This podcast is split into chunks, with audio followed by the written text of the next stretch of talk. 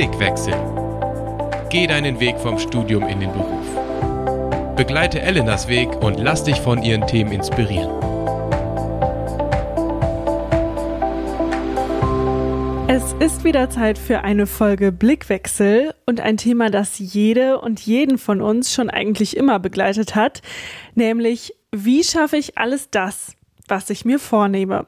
Im Studium waren es vielleicht die vielen Deadlines und die Hausarbeiten, im Job sind es neue Aufgaben und Projekte, die ein gutes Zeitmanagement erfordern. Reicht es da, eine lange To-Do-Liste zu schreiben, damit man nicht wieder alles auf den letzten Drücker macht? Äh, wie soll da mein Terminkalender am besten aussehen, damit ich die Verabredungen nicht mehr vergesse?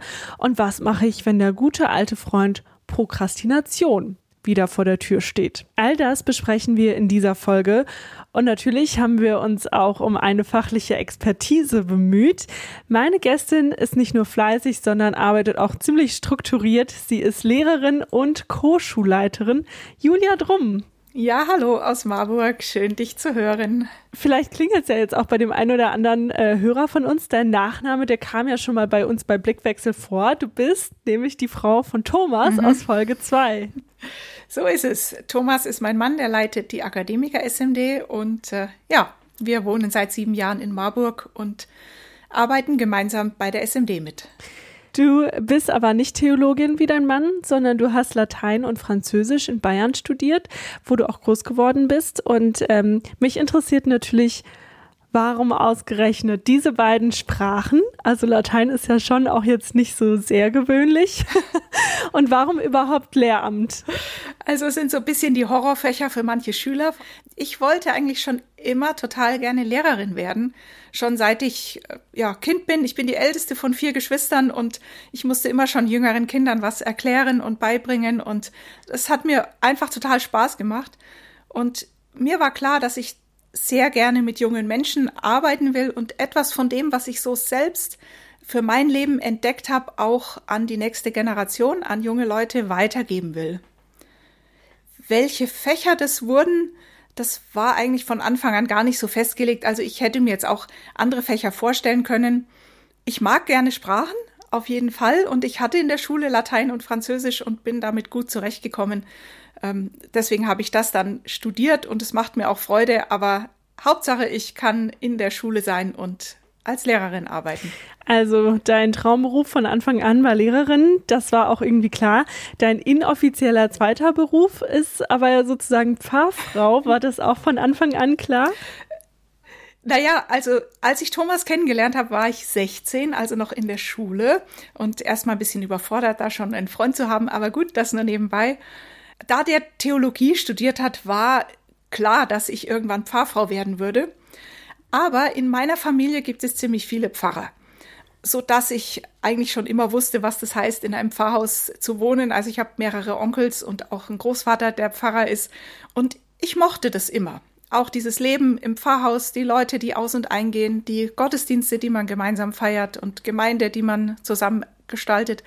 Und von daher hat es dann eigentlich ganz gut gepasst. Ja, und mittlerweile bist du ja 51 Jahre alt. Das sieht man dir jetzt gar nicht so an hier über Zoom. Thomas und du, ihr wohnt mittlerweile in Marburg und du leitest die Sekundarstufe einer Privatschule in Wetzlar und damit bist du ziemlich happy, hast du mir erzählt.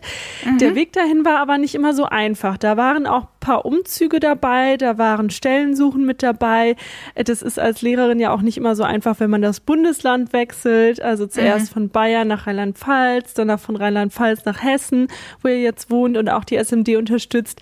Dafür musstest du ja sogar dann deine Verbeamtung aufgeben. Hättest du es trotzdem anders gemacht im Nachhinein? Nee, im Nachhinein bin ich total dankbar für ganz, ganz viele Fügungen und Führungen, die in meinem Leben so waren. Das ist aber halt im Rückblick immer einfach zu sagen.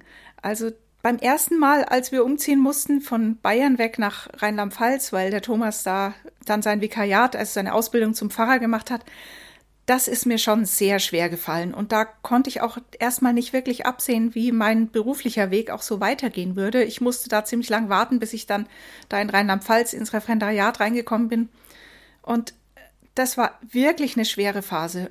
Und auch jetzt, als wir gewechselt sind nochmal nach Marburg, habe ich die Schule verlassen, an der ich 20 Jahre in Rheinland-Pfalz gearbeitet habe und musste einfach warten auf eine andere Tür, die sich auftut.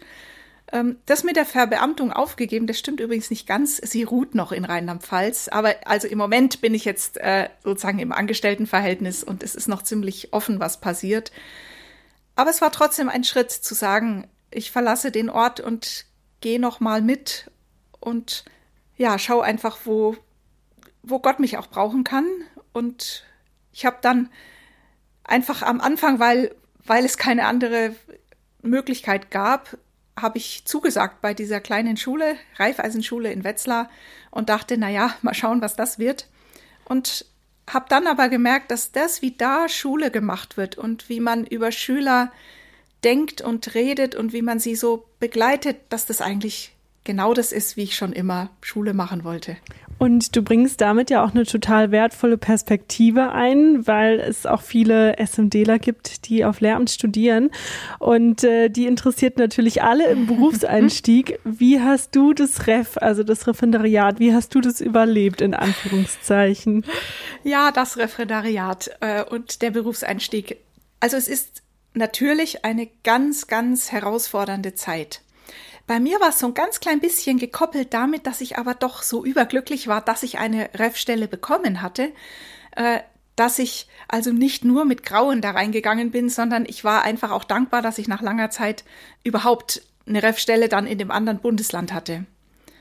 Überlebt habe ich es auch dank meines lieben Mannes Thomas, der hat unglaublich gut für mich gesorgt in der Zeit. Der hat für mich gekocht und hat äh, mich immer wieder ermutigt und hat ganz viel im Haushalt gemacht und hat mir so den Rücken freigehalten. Und ich denke, das ist für so eine extreme Zeit im Leben einfach super, wenn man ja in der Gemeinschaft von Menschen ist oder jemand an der Seite hat, der der einem da ein bisschen den Rücken frei hält und einem den Kopf wieder gerade rückt, wenn man sich nur noch in der Schule verliert. Was mir auch geholfen hat, ist, dass ich ja, vielleicht umgekehrt, wenn man im Referendariat ist, dann hat man zunächst mal, muss man auf ganz viel verzichten. Auch gerade im Gegensatz zum Studium bleibt einfach ganz, ganz wenig freie Zeit übrig, wo man die Dinge tun kann, die man vorher im Studium einfach so nebenbei alle noch gemacht hat. Ähm, also muss man zunächst mal schon sagen, gut, das ruht jetzt eben für diese zwei Jahre und ich kann nicht an ganz vielen Stellen noch mitarbeiten und ganz viel äh, Hobbys pflegen. Aber wir hatten dann doch eine Sache entdeckt. Äh, wir waren immer Dienstagabends um halb neun noch zu einem Tanzkurs gegangen. Einfach so einmal in der Woche, nachdem man den ganzen Dienstag gearbeitet hat, dann noch mal raus. Und das war einfach gut so, ja, so eine Zeit zu haben, wo man dann ganz auf andere Gedanken kommt. Also eine ganz spannende Perspektive und so ein bisschen haben wir jetzt auch von dir schon kennengelernt. Wir haben hier aber noch die Kategorie zehn schnelle Fragen und da erfahren wir jetzt noch alles, was wir noch so über dich wissen müssen. Bist du ready dafür? Ja, ich versuch's. so, wir fangen mit einer Aufwärmfrage an, weil du da jetzt gerade schon von gesprochen hast. Wie würdest du dein Referendariat in drei Worten beschreiben? Anstrengend, aber interessant. Welches davon trifft am meisten auf dich zu? oh, ich hoffe nicht anstrengend. Nee, ich hoffe, dass ich eine interessante Persönlichkeit bin äh, und nicht so viel anstrengend für andere. Du bist Lehrerin. Bist du streng? Äh, ja und nein. Also ich bin streng, weil ich will, dass Leute ans Arbeiten kommen und ihre Zeit sinnvoll füllen und sie nicht so vertrödeln. Da kann ich schon mal recht streng sein. Aber wenn jemand eine echte Sorge oder eine Not hat und sie mir erzählt, ich glaube, dann habe ich auch ganz viel Verständnis und kann ganz schnell auch fünfe gerade sein lassen. Drei Hobbys von dir. Sprachen lernen, reisen und gut essen gehen. In welches Land würdest du denn am ehesten auswandern? Ui. Auswandern ist was anderes als Urlaub machen. Also bei Urlaub machen hätte ich sofort Italien gesagt ich fände es super interessant, in Israel zu leben. Das haben wir auch mal eine Zeit äh, gemacht. Das ist einfach ein super spannendes Land äh, mit einer tollen Geschichte und trotzdem auch einem ganz interessanten modernen Leben. Welche Zutat darf in deiner Küche auf keinen Fall fehlen? Nutella. Was ist dein Lieblingsbuch in der Bibel? Das Buch Ruth. Das kommt, äh, weil wir das im Kindergottesdienst mal gemacht haben und dazu selbst ein Buch gestaltet, wo wir die ganzen Szenen gemalt haben. Und das hat sich mir so eingeprägt, äh, diese Geschichte auch mit den Frauen und der Treue zueinander und auch dieser Neugier von Ruth auf den Gott ihrer Schwiegermutter und die Bereitschaft mitzugehen und mitzuziehen äh, und für sie Verantwortung zu übernehmen. Das finde ich eine ganz faszinierende Frau. Stichwort Kalenderführung. Analog oder digital? Ich mache tatsächlich beides, aber es gibt ja so immer einen äh, Prime-Kalender, in dem sozusagen alles drin ist. Und der ist bei mir in der Tat analog. Das ist so ein ganz, so ein breites Format, wo man eine Woche quer äh, rüber auf einen Blick sieht. Da schreibe ich mit Bleistift alles rein und kann es auch wieder rausradieren oder abhaken und so. Das Digitale mache ich dann für die Schule noch, damit meine Kollegen auch meine Termine sehen können. Von 1 bis 10, wie pünktlich bist du? Also 10 ist pünktlich und 1 ist super unpünktlich. 2. Ich bin äh, nicht besonders pünktlich, außer in der Schule und am Flughafen. Also wenn es drauf ankommt, bin ich natürlich pünktlich, aber ansonsten bin ich in einer Familie aufgewachsen, die immer eine Viertelstunde später auftaucht, äh, als sie soll. Das ist sehr sympathisch. Meine Freunde müssen auch immer auf mich warten. Ja. Die wissen das aber auch mittlerweile schon. Ja, in unserer Ehe gibt es eine Julia-Zeit und eine Thomas-Zeit. Weil äh, Thomas ist extrem pünktlich und ist eigentlich, das ist auch bei Pfälzern, glaube ich, immer so, der ist einfach immer fünf Minuten vor der Zeit schon da. Also mindestens fünf Minuten vorher. Echt? Ja. Und bei Thomas ist das, also bei jeder Verabredung ist er definitiv früher und ich definitiv später, so dass wir eine Zeitverschiebung innerhalb der Ehe von einer halben Stunde haben. Ähm, und deswegen müssen wir uns, wenn es wirklich drauf ankommt, verständigen, äh, ob wir nach der Julia-Zeit oder nach der Thomas-Zeit rechnen. Sehr schön. Ähm, aber das heißt, Zeitmanagement kann man trotzdem erfolgreich betreiben, auch wenn man äh, nur die Viertelstunde dann quasi später einrechnet? Ja, ich denke schon. Okay. Das ist auf jeden Fall noch interessant. Können wir noch mal von mir aus äh, später noch mal drauf zurückkommen. Bist du eher Team anpacken oder aufschieben? Eigentlich anpacken. Manchmal passiert es mir, dass ich Sachen aufschiebe, aber so ganz dumme Sachen wie zum Beispiel einen Telefonanruf machen und einen Arzttermin ausmachen. Das kann ich überhaupt nicht. Und es kann sein, dass ich das von Woche zu Woche im Terminkalender verschiebe. Aber im Prinzip so vom Typ her, glaube ich, bin ich eher die, die anpackt, was anliegt. Zusagen oder Absagen? Ich sage viel zu viel zu. Letzte Frage. Wie sieht der perfekte Feierabend bei dir aus? Wir sitzen auf dem Sofa und trinken zusammen ein Gläschen Wein. Ich lese dazu die Zeitung oder ich mache ein Sudoku-Rätsel ähm, und Thomas sitzt auf demselben Sofa, wir sind so Füße aneinander und er macht auch irgendein Rätsel und irgendwann später tauschen wir uns aus über den Tag, aber wir helfen uns auch gegenseitig bei unseren Rätseln zu lösen und wenn alles geklärt ist, dann gehen wir schlafen. Ja, das ist interessant. Und Zeitung lesen am, am Abend habe ich auch selten gehört. Die meisten machen das morgens, oder? Ja, das ist halt als Lehrerin, äh, die gerne bis zum letzten Moment schläft, ziemlich schwierig. Also morgens habe ich gerade so den Tag getaktet, dass ich Zeit habe mit Gott, dass ich mich selber fertig mache und dass ich dann losfahre und fünf vor Beginn in der Schule bin. Und so richtig schön in die Zeitung vertiefen, das kann ich erst, wenn die Last des Tages abfällt. Sehr cool. Ja, vielen Dank, dass du mitgemacht hast hier bei unserem kleinen Spielchen. Ähm, in Folge 10, also in der vorletzten Folge, haben wir viel über die Balance zwischen Arbeit und Entspannung gesprochen. Da haben wir den Fokus eher darauf gelegt, was macht man jetzt zum Beispiel mit der Zeit, wo man nicht arbeitet? Mit dir, liebe Julia, wollen wir heute auf diese andere Hälfte gucken, also auf den Teil, wo wir effektiv was leisten wollen, also unsere, unsere To-Do-Listen sozusagen abarbeiten.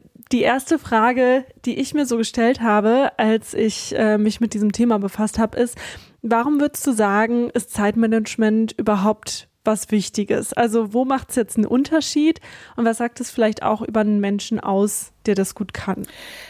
Also ich denke, Zeitmanagement ist deswegen wichtig, weil wir in einer Welt und in einer Gesellschaft leben, die dieses Zeitmanagement erfordert.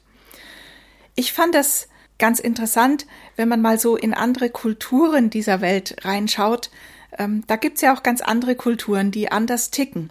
Und das war schon für mich so ein Augenöffner, zu sehen, man kann auch ganz anders mit Zeit umgehen und dann aber auch wieder bewusst wahrzunehmen, warum gehe ich so mit Zeit um, wie ich mit Zeit umgehe.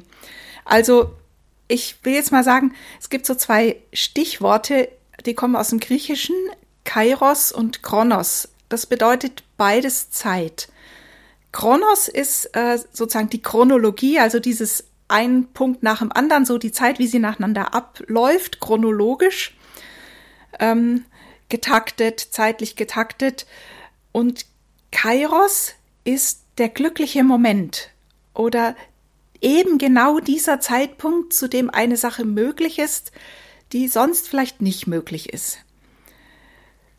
Unsere westliche Gesellschaft, in der wir alle ja aufwachsen, ist chronosorientiert. Das heißt, es ist alles zeitlich getaktet. Wir haben Terminpläne, unsere Busse haben Fahrpläne und kommen meistens auch auf die Minute genau zu diesem äh, Punkt. Äh, wir haben Stechuhren und Arbeitspläne, wir haben Minutenpläne für Veranstaltungen und so weiter. Also wir, wir denken einfach unglaublich chronosorientiert. In anderen Gesellschaften, zum Beispiel in afrikanischen Ländern oder auch im Orient, lebt man viel mehr nach dem Kairos. Also ich erzähle mal ein Beispiel von einer Freundin von mir, die hat in Uganda gearbeitet ähm, und die sagte, der Bus, der fährt einfach dann los, wenn er voll ist. Also wenn alle Sitze besetzt sind. Also man geht zur Bushaltestelle und bei uns hier wird man ja schon unruhig, wenn er zwei Minuten später nicht da ist. Und sie hat gesagt, da in Uganda, wenn sie dann einen Tag mal in die Stadt gehen wollte, einkaufen, da hat man einfach unglaublich viel Zeit mitgebracht und hat einfach gewartet und dann stiegen drei Leute ein in den Bus und dann stieg mal wieder einer aus und dann kamen noch mal fünf dazu und als er fertig war, fuhr er los und die Menschen haben das aber mit einer unglaublichen Ruhe auch ertragen und erlebt. Sie wussten, dass es im Leben einfach Momente gibt, da passiert etwas, aber das muss man nicht unbedingt alles planen. Genau wie eigentlich auch bei Jesus, also in seiner Gesellschaft, in der er so durch die Lande gezogen ist, das war auch sehr Kairos orientiert. Also Jesus hatte auch keinen Minutenplan für seinen Tag, sondern er läuft einfach und sieht die Menschen und sieht die Situationen und da, wo er etwas sieht oder einen Menschen sieht, da geht er drauf zu und macht etwas aus der Situation. Aber das ist eben nicht mehr unsere westliche Situation. Und ich glaube, damit muss man sich einfach versöhnen, dass es so ist. Ich kann jetzt auch nicht äh, wie Jesus einfach äh, so herumspazieren und einfach mal gucken, was im Leben passiert. Das geht einfach in unserer Gesellschaft nicht mehr. Deine Schüler wären wahrscheinlich auch da nicht so froh. ja, es sind einfach zwei unterschiedliche Arten, mit Zeit umzugehen. Und ich muss mich einfach damit versöhnen, dass ich in einer Gesellschaft lebe, die Kronos-orientiert ist und in die ich mich ein Stück weit einfüge, ohne dass ich das andere ganz aufgebe. Was nämlich auch ein bisschen schade ist, wenn man nur nach Plänen lebt, weil dann kann man ja auch schlecht so spontan reagieren. Aber du wirst uns wahrscheinlich heute noch mal ein paar Kriterien an die Hand gehen, äh, nach denen man in solchen Fällen gehen kann, also wo man seine Priorität sozusagen hineinlegt. Wenn wir jetzt noch mal auf den Berufseinstieg gucken, das ist ja unser Thema hier im Blickwechsel Podcast. Äh, du hast auch schon viele Workshops zum Thema Zeitmanagement gegeben im Kontext Berufseinstieg. Dann ändert sich ja ganz viel von dieser Lebensphase Studium hin zum Beruf. Also es ist ja jetzt nicht so, dass man im Studium unbedingt viel mehr Zeit hat, aber es ist anders. Ja. Ich glaube, das gehört auch mit zu den Aufgaben des Berufseinstiegs, dass man sich da damit versöhnt, dass die Zeit, die Zeiteinteilung anders ist. Dass man es bewusst wahrnimmt, ich bin jetzt kein Student mehr, ich habe eine neue Lebensphase und da da ist einfach die Situation im Umgang mit meiner Zeit anders, weil ich andere Rahmenbedingungen habe. Also im Berufsleben hat man wesentlich weniger ganz frei gestaltbare Zeit. Plötzlich hat man eben nur noch eine bestimmte Anzahl von Urlaubstagen und da muss man alles reinbringen, was man an Urlaub so machen wollte. Und man hat eine bestimmte äh, Arbeitszeit, zu der muss man im Büro sein oder wo auch immer man arbeitet. Dann kommt man irgendwann heim und es ist vielleicht fünf oder sechs Uhr oder so und dann ist man auch einfach erstmal kaputt und hat ganz oft gar keine Lust oder Kraft mehr, abends noch irgendwas zu unternehmen. Also da ist einfach die Ausgangssituation in einem Berufsleben total anders, weil sehr, sehr viel Zeit durch den Beruf so fest besetzt ist und eben gefühlt von dem Tag oder von der Woche nur so wenig übrig bleibt.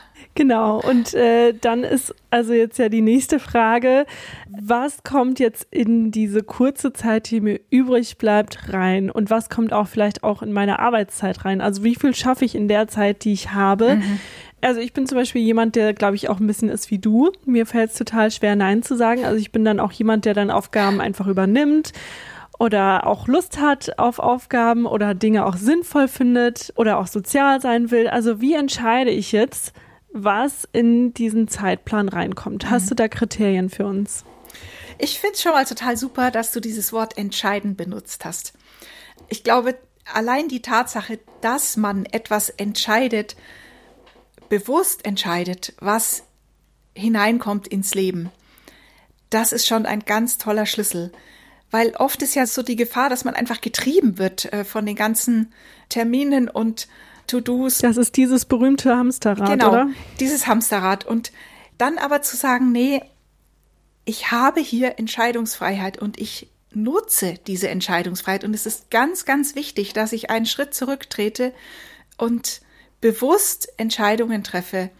Und also ich habe eine Geschichte, die mich sehr prägt in dem, wie ich mit meiner Zeit umgehe und die mir auch ja ein Stück weit die Augen geöffnet hat, so Dinge zu entscheiden.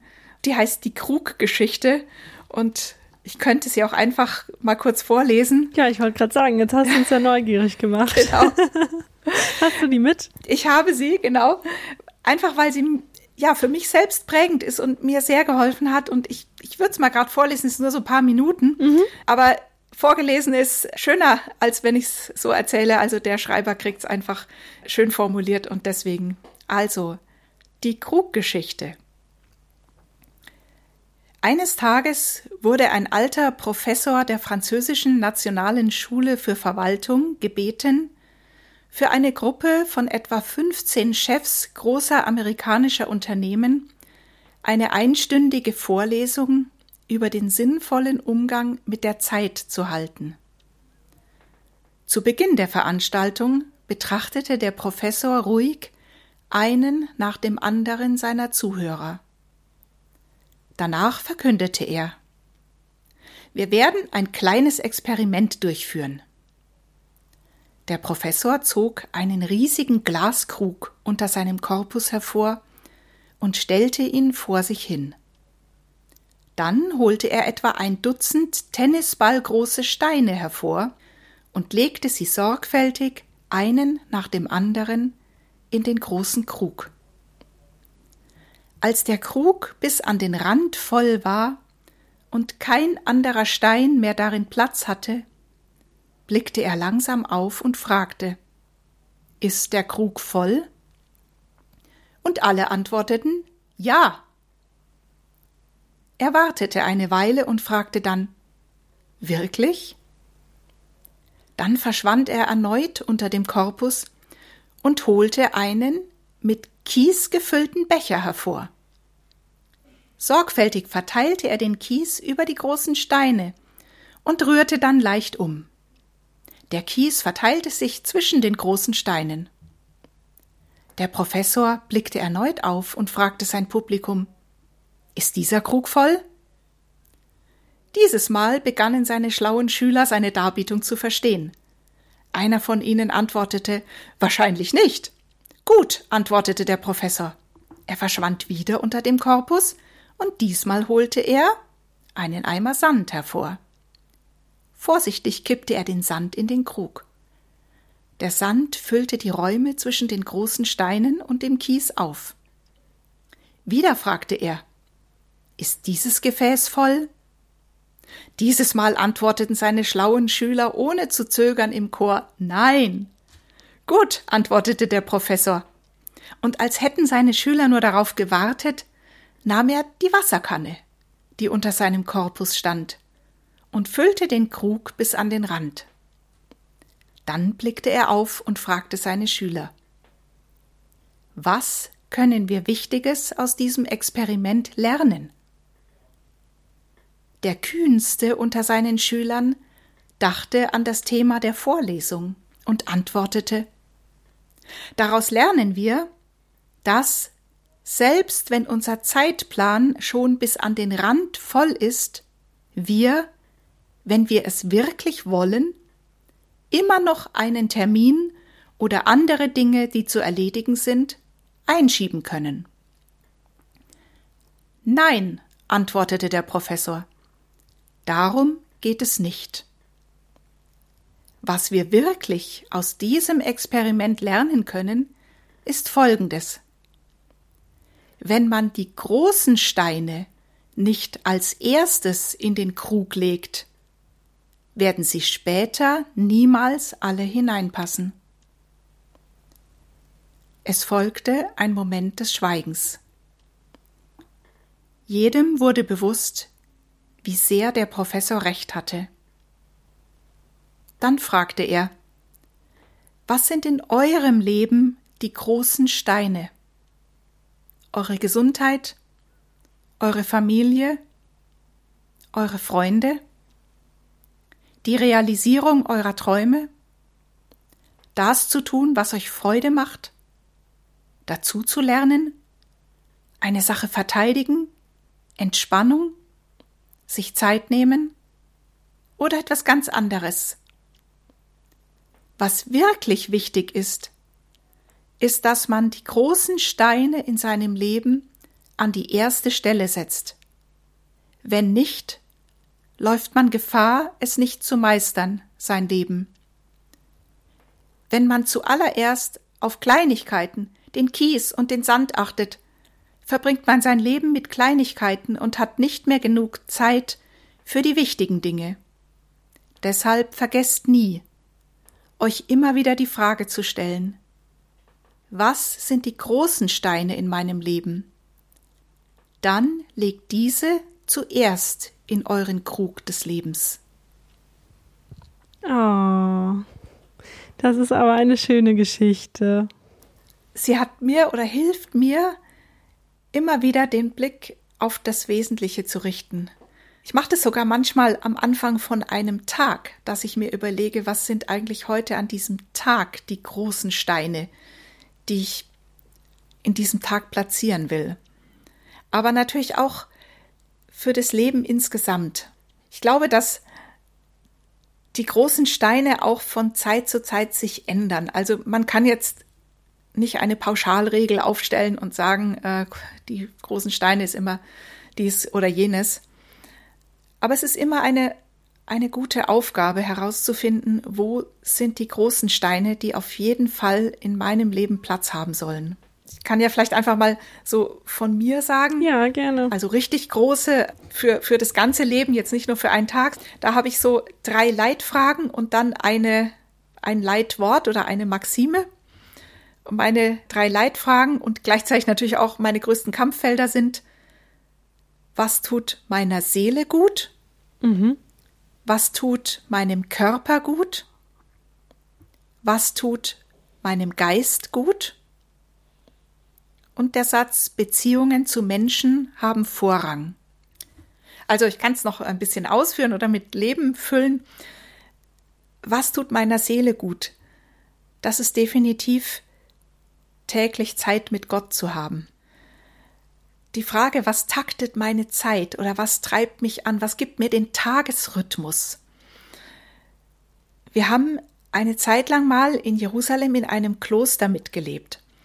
Und da war für mich eine ganz prägende Erfahrung, dass der Tag nicht getaktet wurde durch äh, To-Do-Listen und Veranstaltungen, sondern durch Gebetszeiten.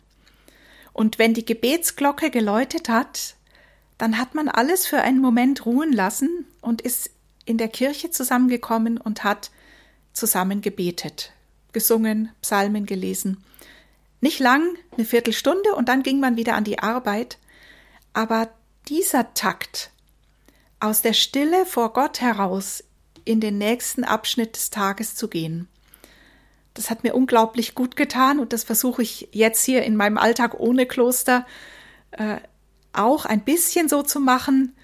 Zum Beispiel, wenn äh, die Kirchenglocken läuten, innezuhalten, mich vor Gott zu stellen, zu beten oder den Tag morgens mit einem Moment der Stille vor Gott zu beginnen. Das ist für mich so ein großer Stein. Zu der Frage, was tut meinem Körper gut? Äh, ich denke an die drei Stichworte Essen, Schlaf und Bewegung.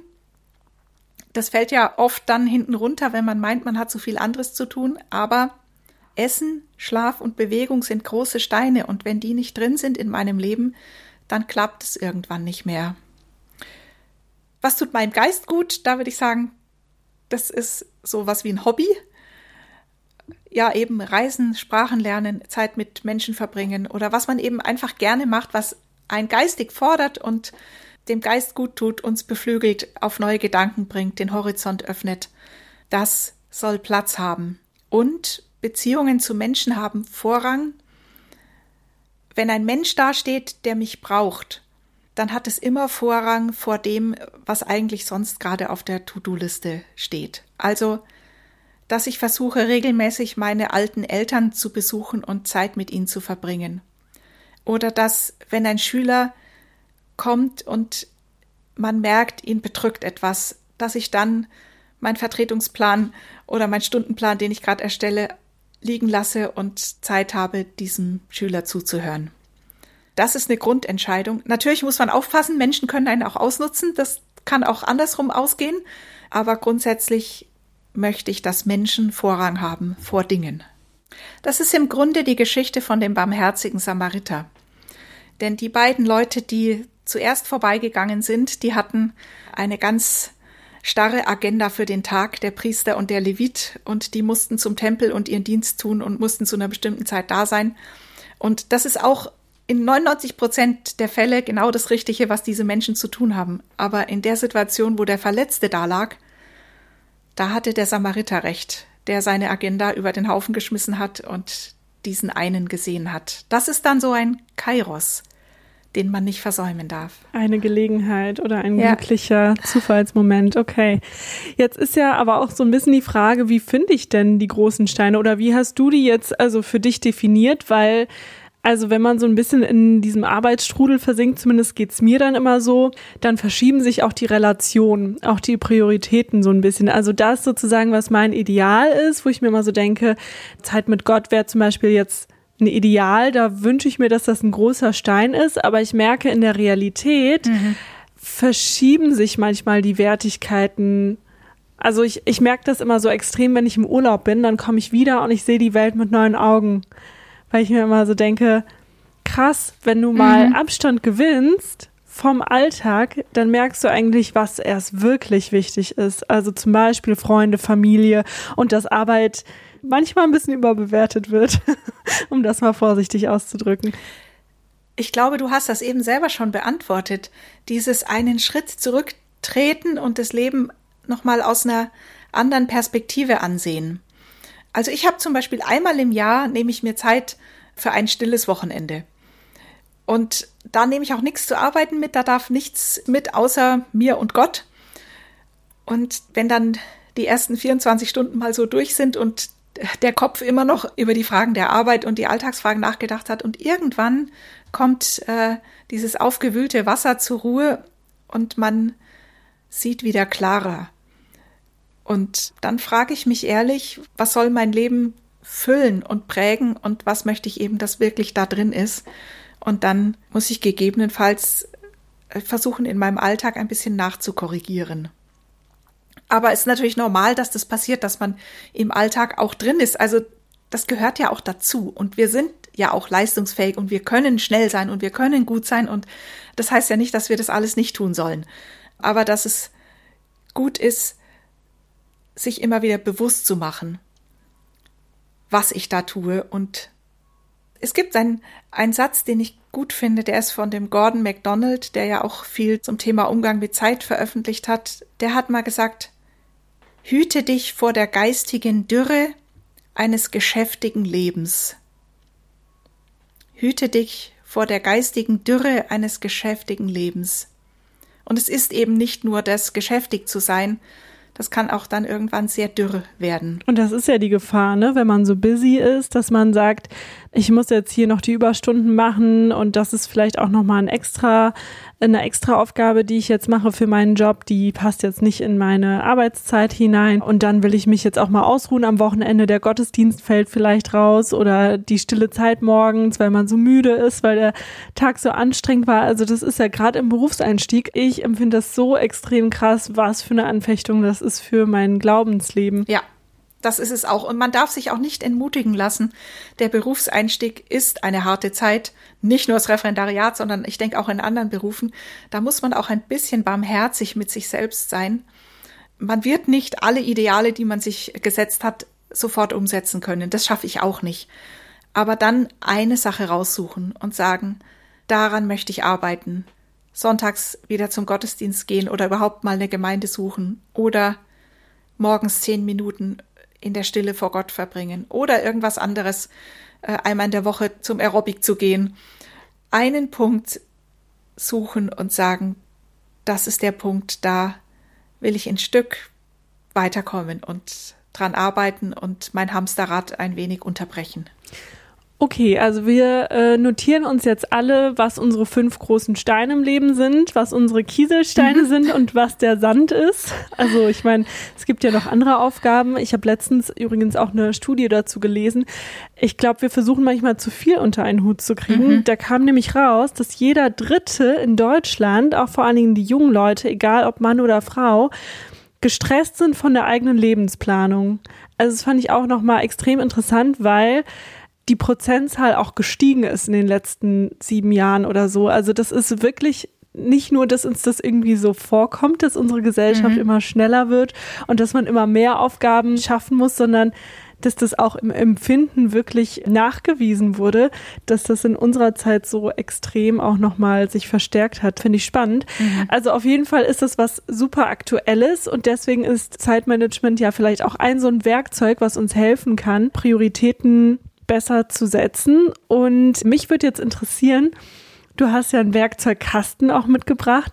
Gibt es da praktische Tipps oder wirklich Methoden, mit denen man, wenn man jetzt die Prioritäten gesetzt hat für sich im Leben und die dann immer wieder versucht, gerade zu rücken, auch wenn man dann zwischendurch vielleicht dran scheitert, gibt es da Tipps, mit denen man sozusagen diese Aufgaben angeht? Ja, klar. Also wenn wir diese Blickwechselseminare am Wochenende oder so machen, wo wir uns mit Berufseinsteigern treffen und dann uns einfach mal untereinander austauschen, dann ist immer ganz spannend, was da alles auch so zusammengetragen wird. Jeder hat ja so seine Methoden und ich denke, was ein zentraler Punkt ist, ist die Frage Terminkalender. Da waren wir vorhin ja auch schon mal bei, bei den Einstiegsfragen. Wenn man langfristig plant, dann hilft es auch, ja, die Ruhe zu bewahren und eben diesen Platz für die großen Steine auch einzuplanen. Also ich mache zum Beispiel immer einen Kalender schon mal mindestens für ein ganzes Jahr und versuche, bevor die vielen einzelnen Aufgaben drin sind, schon mal Zeiten reinzutun. Wo ist der Urlaub? Wo ist das Wochenende im Kloster?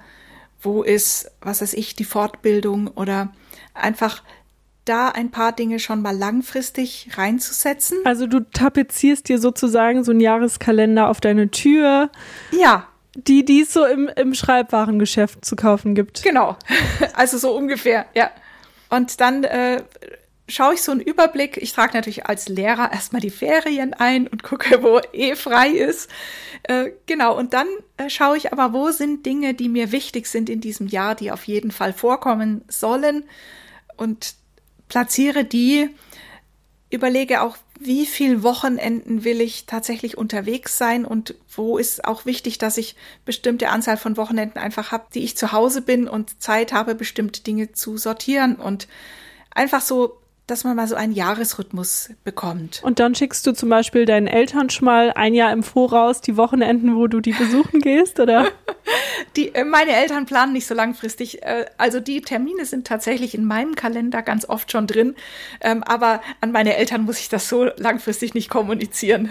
Und die können dann aber trotzdem, wenn du kommst. Die also können, es, ja. ja. genau. Okay. Oder halt äh, Ja, also ich sage das schon so rechtzeitig. Ähm, ich kriege ja auch mit, was meine Eltern so machen.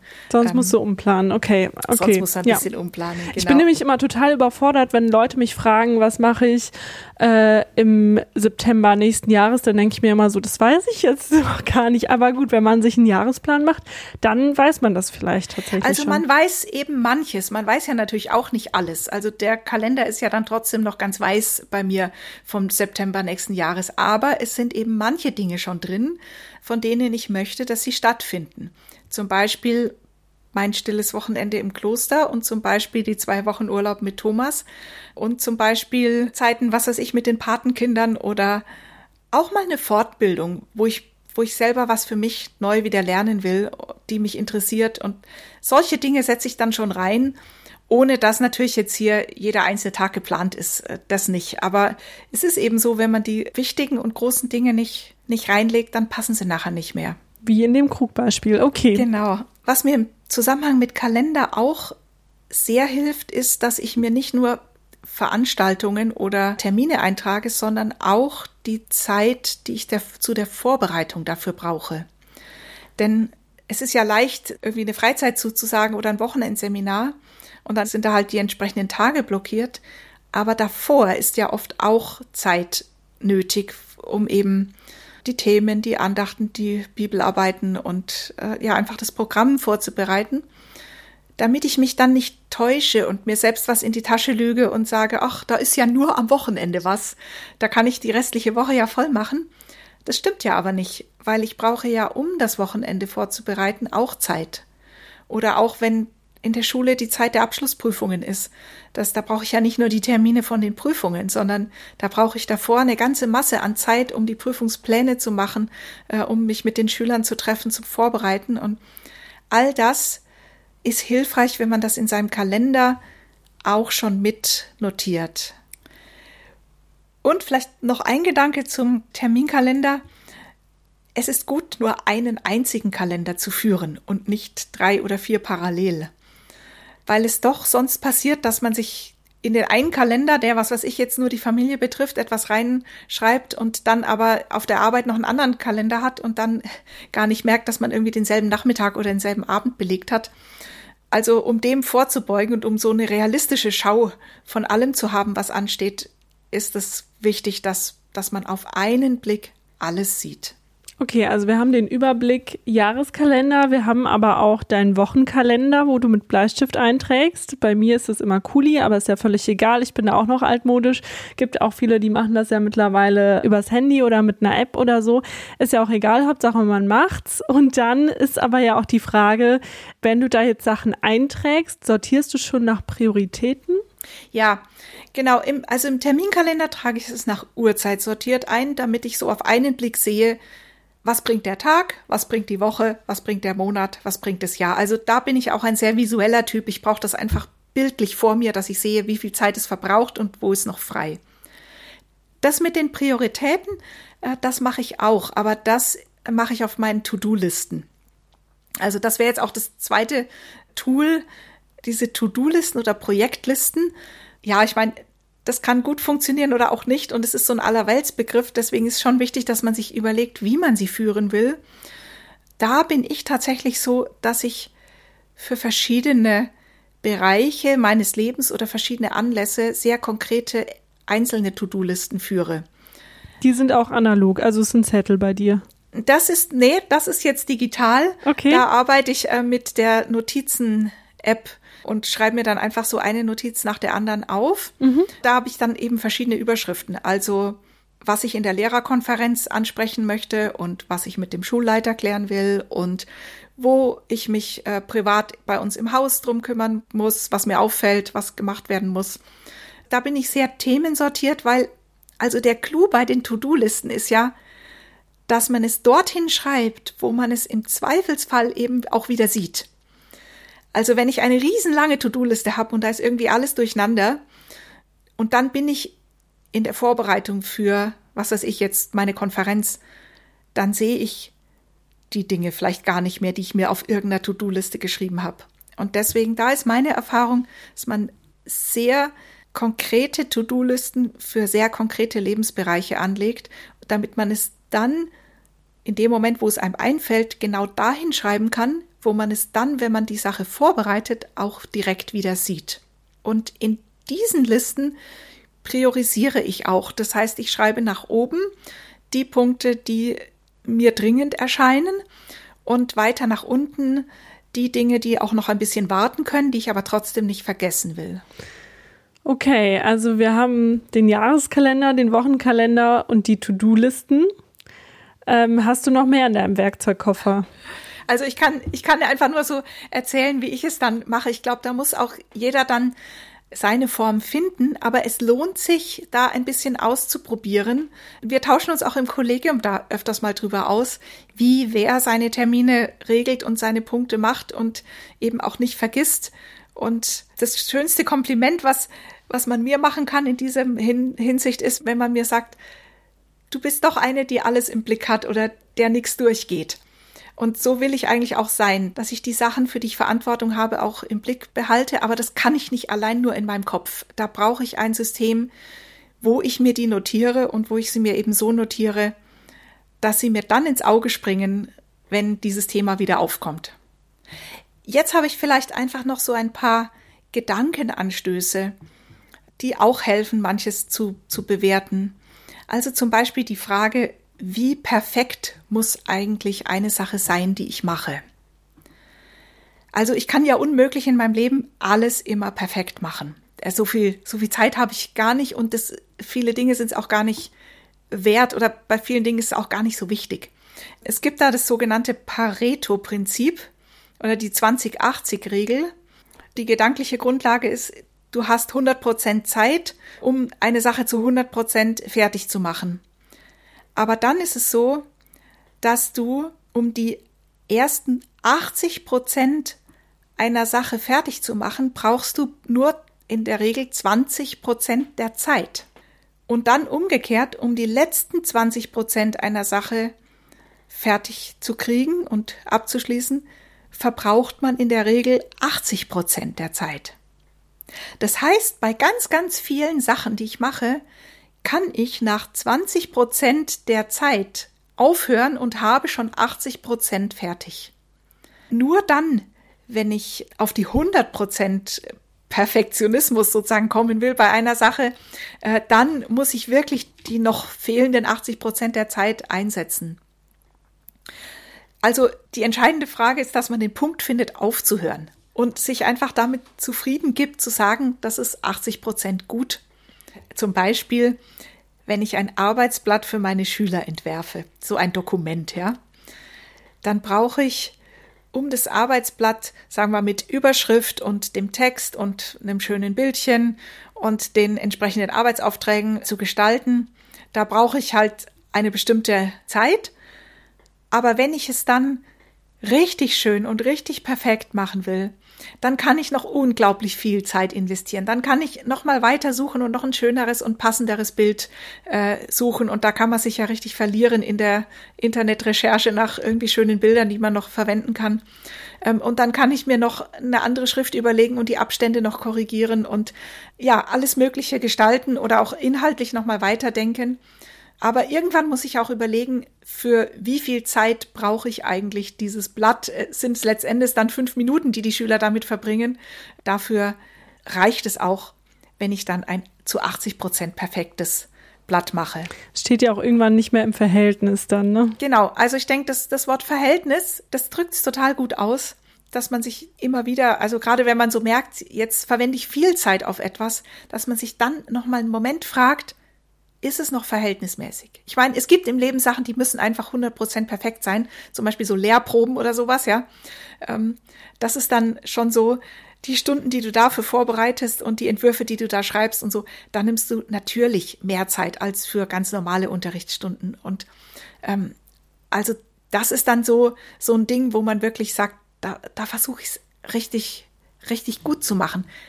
Aber das sind gar nicht so viele Dinge im Leben die so perfekt sein müssen. Mhm. Also da den Absprung finden, rechtzeitig den Laptop zumachen mhm. und sich vielleicht noch anderen Dingen zuwenden, die auch noch auf der To-Do-Liste stehen.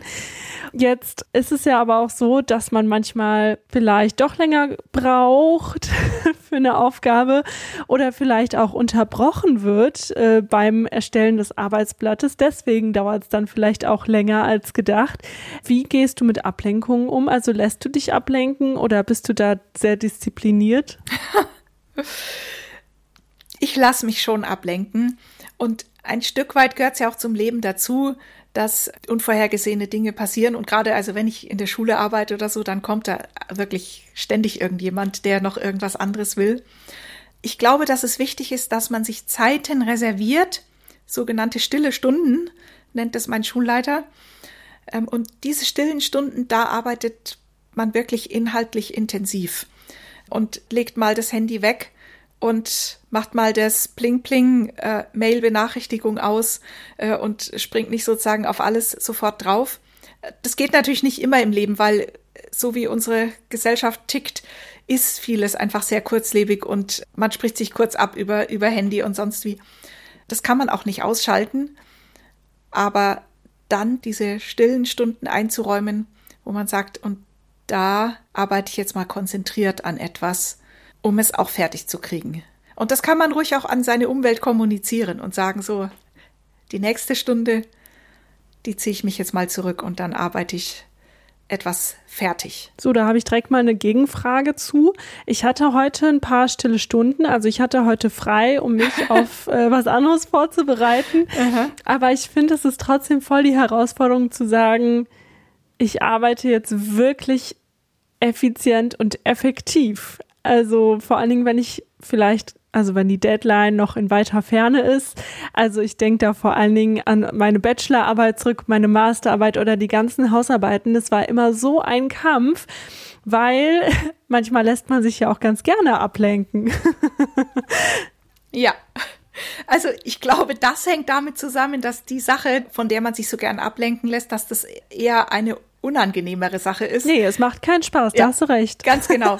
Und da sind wir bei Prokrastination, ne? das schiebt man immer gerne den nächsten Tag raus. Meine Kollegin hat äh, letzte Woche da den schönen Satz gesagt, eat the frog, also iss den Frosch oder iss die Kröte. Wenn man sich eine To-Do-Liste macht, dann macht man ja intuitiv eigentlich immer die Sache, die man am wenigsten gerne macht äh, oder wo man so am wenigsten motiviert dazu ist, die macht man ja eigentlich immer so ein bisschen ans Ende hin, ja. Und sie hat dann aber gesagt, wenn ihr wirklich Erfolgserlebnis haben wollt und bei es etwas richtig vorankommen wollt, dann setzt diesen Frog, diesen, diesen bösen Frosch, die Kröte, die man schlucken muss, setzt die an den Anfang eurer To-Do-Liste Vielleicht mit einer Zeitbeschränkung, dass man sagt, ich mache das jetzt eine halbe Stunde oder eine Stunde und danach mache ich auch wieder andere Sachen. Aber die Kröte zuerst schlucken, danach kann es nur besser werden.